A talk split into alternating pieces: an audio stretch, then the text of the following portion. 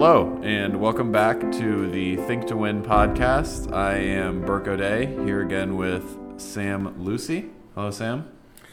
Hi, Burke. How are you doing?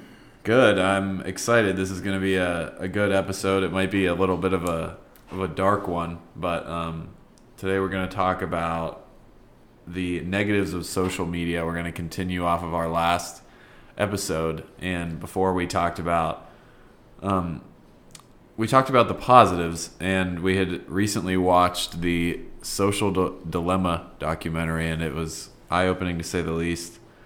And last episode talked about the positives of social media. Today we're going to talk about the negatives, and you know, there are quite a few of them, but we're going to just talk about a, a couple of them today.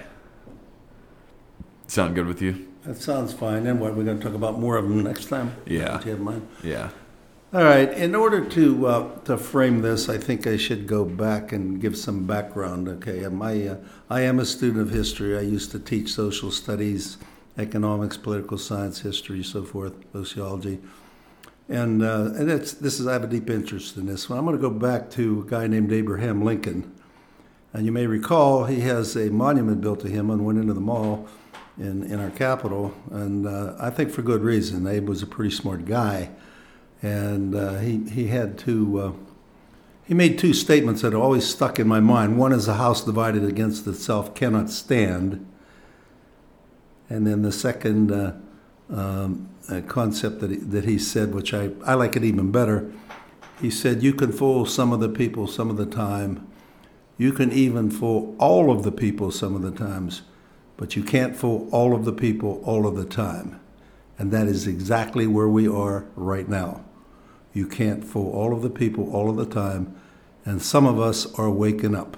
And it won't be too long before a lot more of us will be waking up, and this, that's going to be a great thing. So, with that in mind, uh, what do I mean by well, you can't fool all the people all the time? Two things. We have been a house divided against itself, which cannot stand. And if we stay this way, we're not going to stand. I watched The Social Dilemma. I was shocked to realize that I was drawn in with it just like everybody else. I thought I was above that, you know, with all I know about behavior and everything. And when I saw it, I said, and then I realized that I was sucked into it just like everybody else. Well, at the end of Social Dilemma, they asked one of the founders who created those those platforms for the major tech companies. I'm not even going to bother naming them, but one of the founders who created those platforms, they said, "Well, like on a final question, what do you think? Where do you think this is going?" He stopped. He had this look, serious look on his face. He said, "Civil war, civil war." And if that doesn't wake you up, I don't know what will. And we're just a couple days right here now away, away from an election. And a lot of people are wondering is this going to be a normal presidential election or is it going to end up in some kind of civil strife? Okay, well, we don't know that. It'll be over. Today, it's Thursday, it'll be over next. The election will be over next Tuesday, and then we'll see what happens after that. First time in my life, I'm 73 years old, where I could actually contemplate that maybe we won't have a peaceful transition of power should the president lose. Of course, if the president wins, there'll probably be protests, but it won't be anywhere near as severe as if the president loses because he's already in power. So uh, that so if he wins, there's no transition to worry about. If he doesn't win, then there is a transition. Okay, that is uh, that's something. So I'm going to go with this. All right, there are two institutions that I grew up in that we all grew up in as Americans. And the two institutions I'm talking about were capitalism and democracy. Capitalism and democracy. And I'm not going to soft pedal capitalism, all right?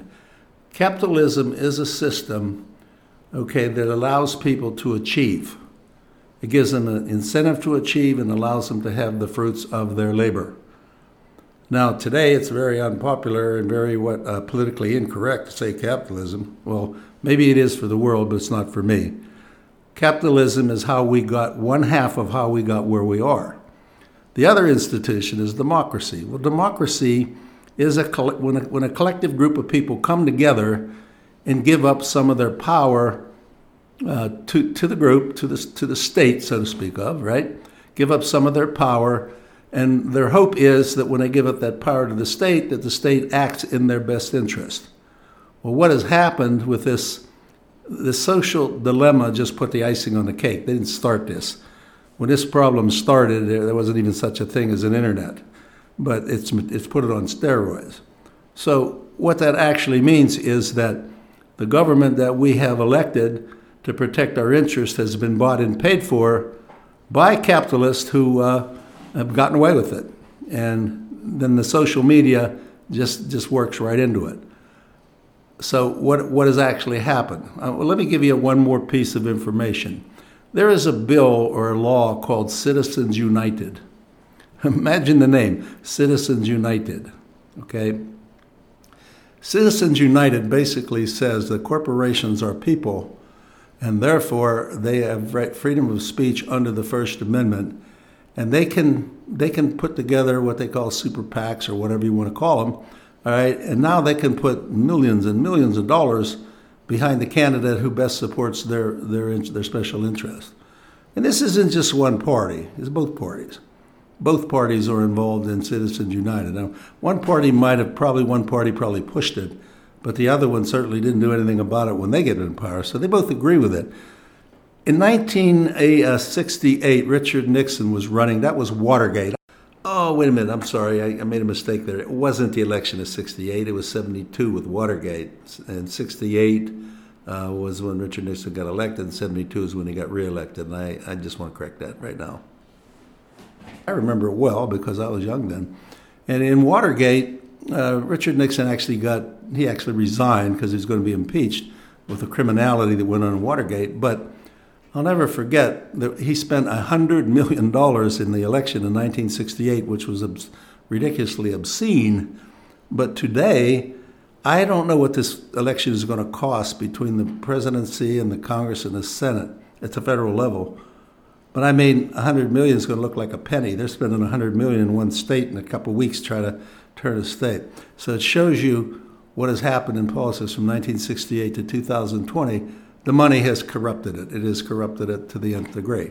So why do intelligent people like us, we, you know, most of us have a, at least a high school education. Some of us have a little more. Uh, all of us, almost all of us, have been to public schools or possibly a private school. We've got, you know, at least 10, 11 years of, of education, even if we didn't. So, how do us intelligent people, you know, get to the point where the, guy who had the Google, uh, who wrote the Google platform, says we're, we're on the brink of a civil war if we keep going the way we're going. How, do, how does that happen? It's not because we're stupid. It's not because we're stupid. It's because we're ignorant. We don't understand. And we don't understand is what's been happening to us. The two institutions of democracy and capitalism have to be defended and protected because they are the two institutions that make life worth living. Now, capitalism needs an oversight. It needs it needs a referee. Could you imagine a football game or hockey game without a referee? I imagine some of those players would probably get killed if there were no referees on the field when people get all hyped up and they want to fight with each other in, in a sporting event. Well, imagine a sporting event without a referee. Well, that's what we have in our government. We have no referee. The government is supposed to be the referee. They're not refereeing anymore. They've been bought, paid for, and they've all been bought and paid for. I, sh- I shouldn't say all, almost all been bought and paid for by somebody who, who paid for their seat, and then in return for, for paying them for their seat, they owe that special interest their vote. And that's what has happened. So, how does that play into this social media dilemma that we're talking about?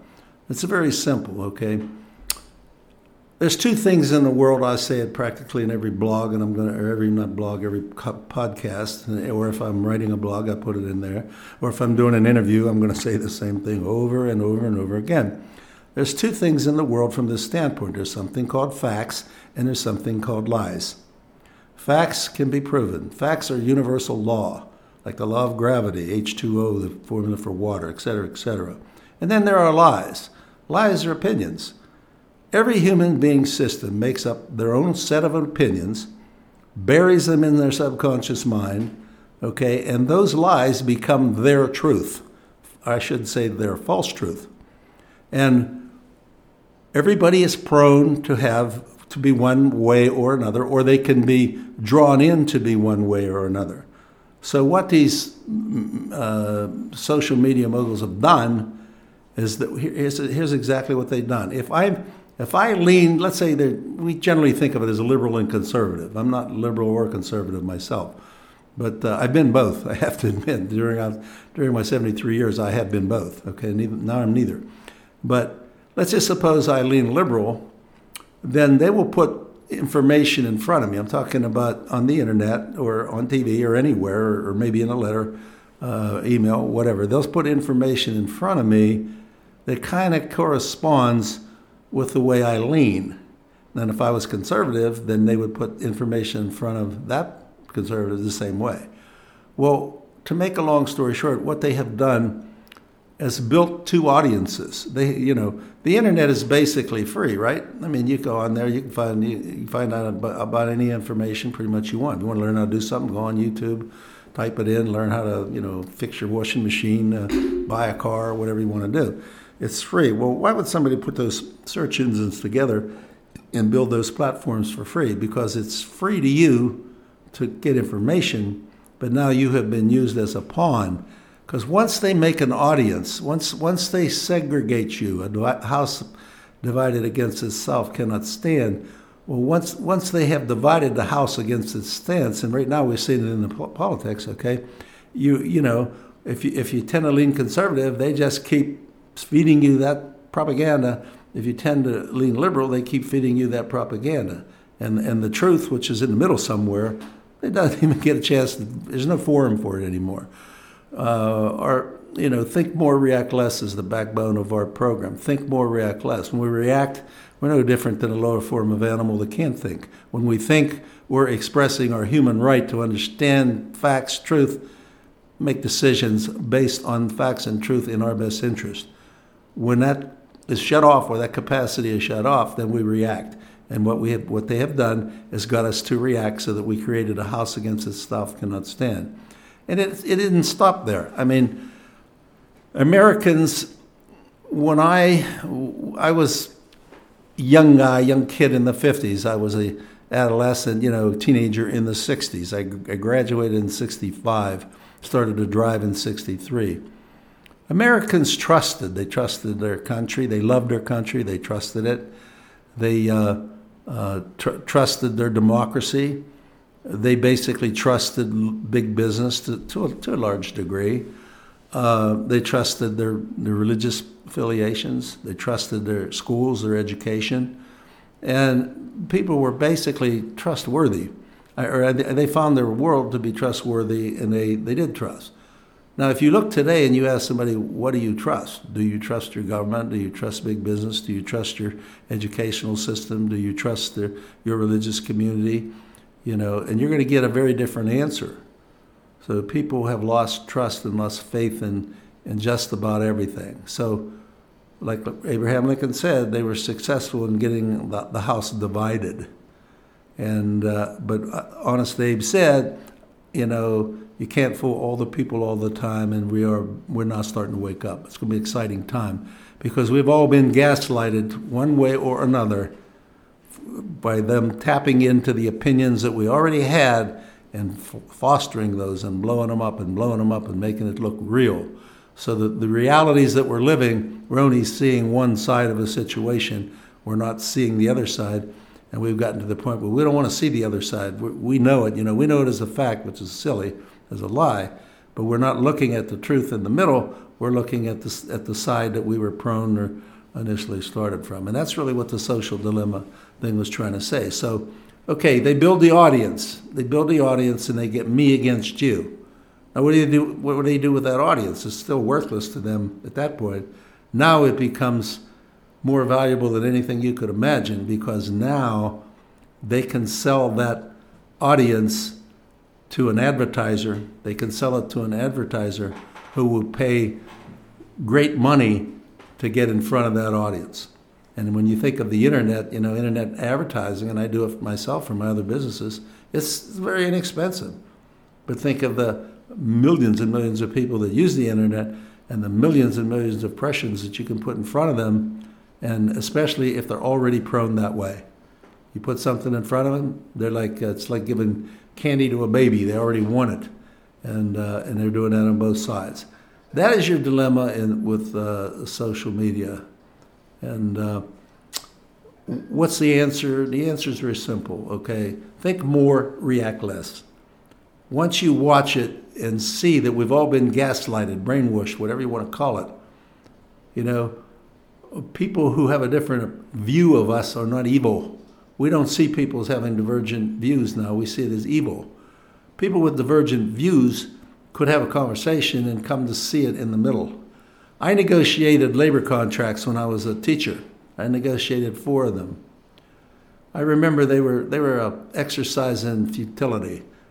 You know, the the the uh, management, which was the school board, would make some kind of a strange, stupid statement, you know, and they would hold on to it.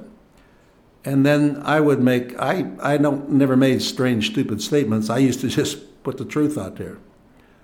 So we were right in the middle of negotiations one time, and I and I made a point about the teachers and their salaries and what they were doing. And there was this one one school board member. He's deceased now. His name was Warren Hutchison, and he was an, he was an independent thinking man. And after I made this point, about 15 minutes later, he said, "You know," he looked at me. He said, "You were right. I see what you mean now." Okay, I see what you mean now. Obviously, he took the wind out of the of the board member's sails, and he probably wanted to shoot him after you know after we broke up and went into our own caucuses. But he was able to see that. See, that's what we can't do today. That's what we won't do today. We've been taught to hold our ground. If you've ever been anywhere near a legal battle or any any kind of a situation like you've ever been sued, uh, or, or, you're or you know you're the one doing the the suing, whether you're the, the plaintiff or the defendant. That's what you do. That's what lawyers do. Lawyers love to create conflict. They love to create conflict. If you ask your lawyer, he says, "I'll write a pro- I'll write a contract for you that is." My lawyer says, "I'll put belt and suspenders on it, and it'll be 100 percent uh, uh, uh, defensible." There's no contract that's 100 percent defensible. Why? Because people, even the legal, they base their decisions on opinion, not on fact. We have Supreme Court. Do they base their decisions on on facts or opinion? They base their decisions on opinion. Okay.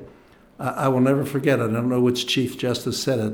Probably about 20 years ago, he said, "Yeah, the most important thing you need to know about the Supreme Court is to, do you have a five vote majority on Friday?"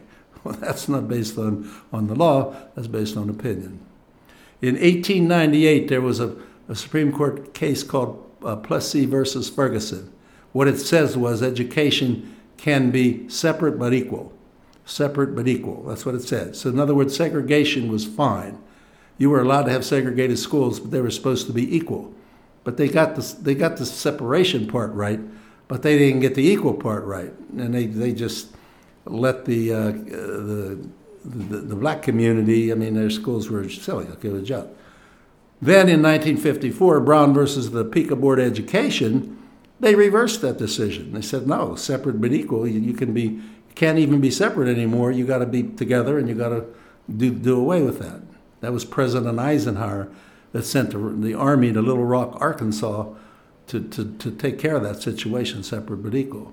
Okay, Brown versus the Topeka Board of Education. So what does that tell you? That tells you that running your life and your world on opinions is not new. It's always been there, but now it's on steroids. Why is it on steroids? Because of the information explosion and because we're all addicted, I use the word addicted to our information that kind of appeals to, to our opinions.